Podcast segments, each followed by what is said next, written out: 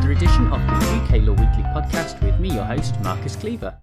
This week we're going to be looking at the case of the Crown on the application of Bancoult number 3 and the Secretary of State for Foreign and Commonwealth Affairs.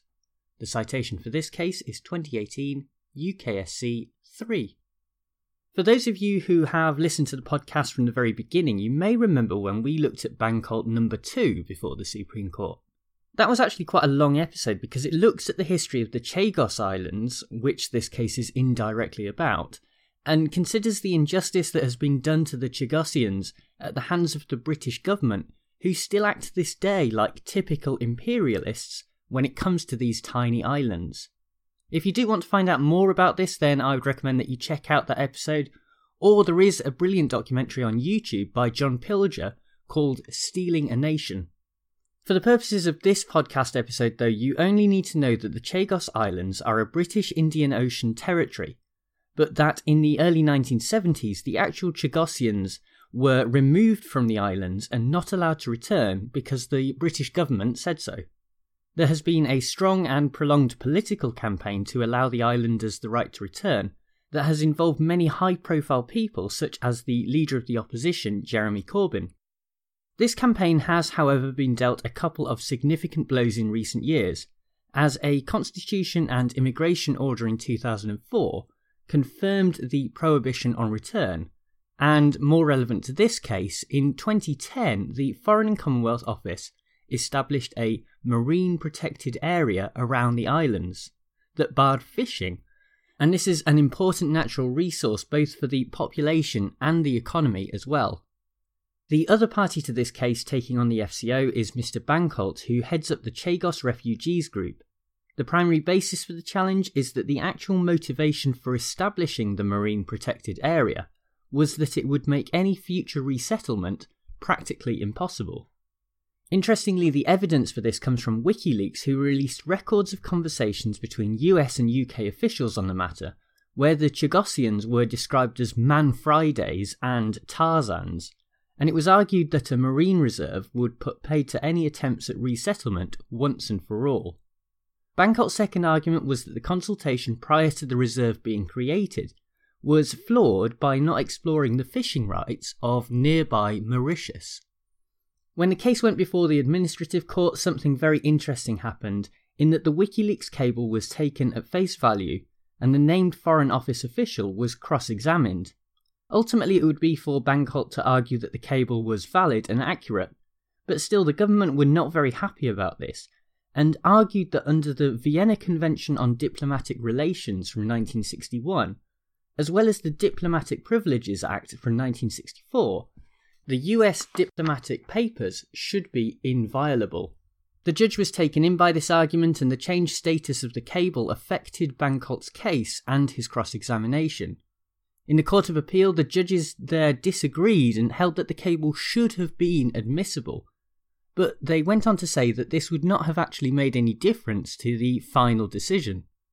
With all of this up in the air, the case recently found its way before the Supreme Court, which is where we pick it up. It was Lord Mance who began by looking at the documents and their use in legal proceedings in accordance with the Vienna Convention that we mentioned earlier. Of course, documents that form part of a diplomatic mission's archive are normally inviolable, but this is subject to a couple of exceptions.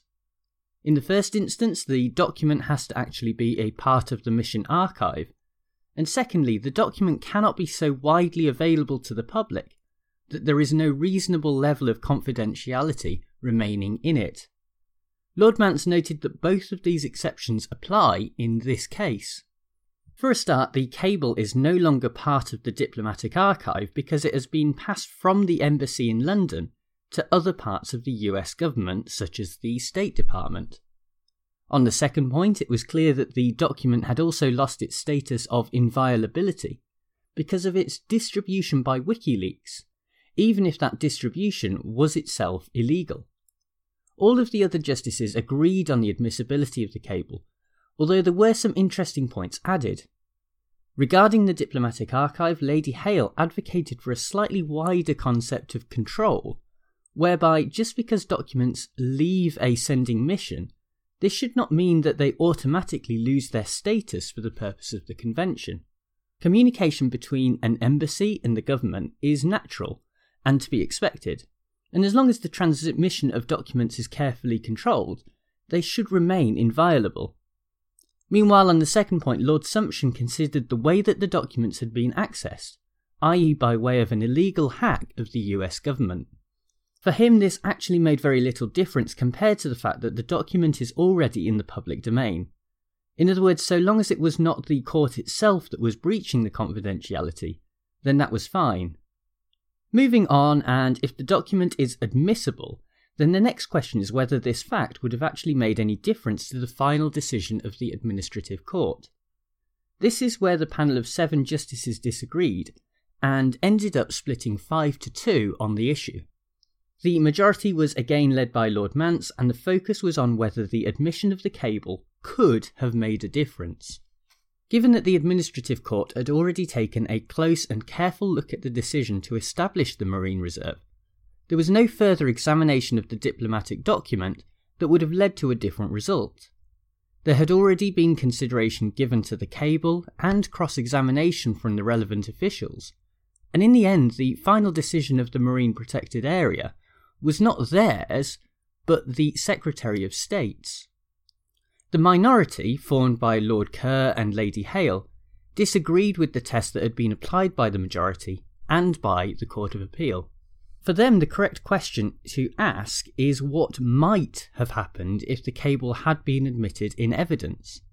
Not actually having the document admitted as evidence meant that it did not act as a counter to the evidence submitted by the Foreign Office, and it also severely limited the cross examination of the civil servants named in the cable. In the end, the decision may have been taken by the Secretary of State, but could have been based on a misunderstanding of the true facts and context. Finally, the justices were unanimous in their decision to dismiss Bancoult's appeal in relation to fishing rights in Mauritius. If Mauritius felt that these rights were negatively affected, then it should be up to them to raise an objection, and their failure to do so should not act to completely invalidate the consultation. For my conclusion to this episode, I want to focus on the area of most controversy the idea that even though the WikiLeaks cable should have been admitted as evidence, it would not have made any difference to the final decision in the case. The reality is that this is always going to be partial guesswork, as we are attempting to look at the case with hindsight. It seems obvious, therefore, that the Supreme Court should attempt to limit, as far as possible, the amount of guesswork involved, but instead the majority seem to go in the opposite direction.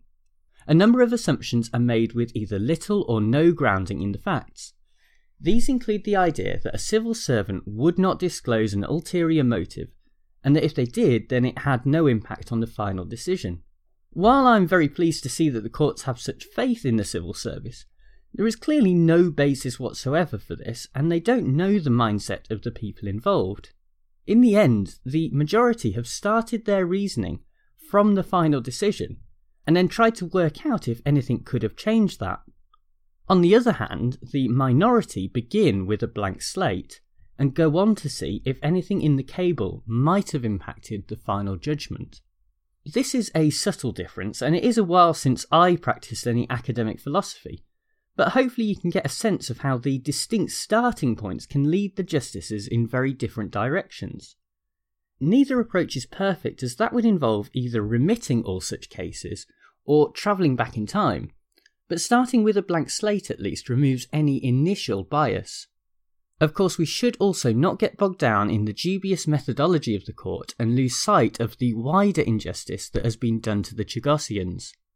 It has now been nearly 50 years since these people were removed from their homeland, and even today the government is doing everything in its power to prevent any sort of repatriation including using feigned environmental concern as a false cover for its neo colonialist policy.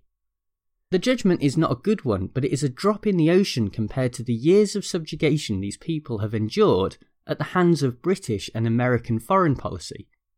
Even today, most Chagossians still live in Crawley, where they first arrived in the UK, and receive precious little help and support from the government.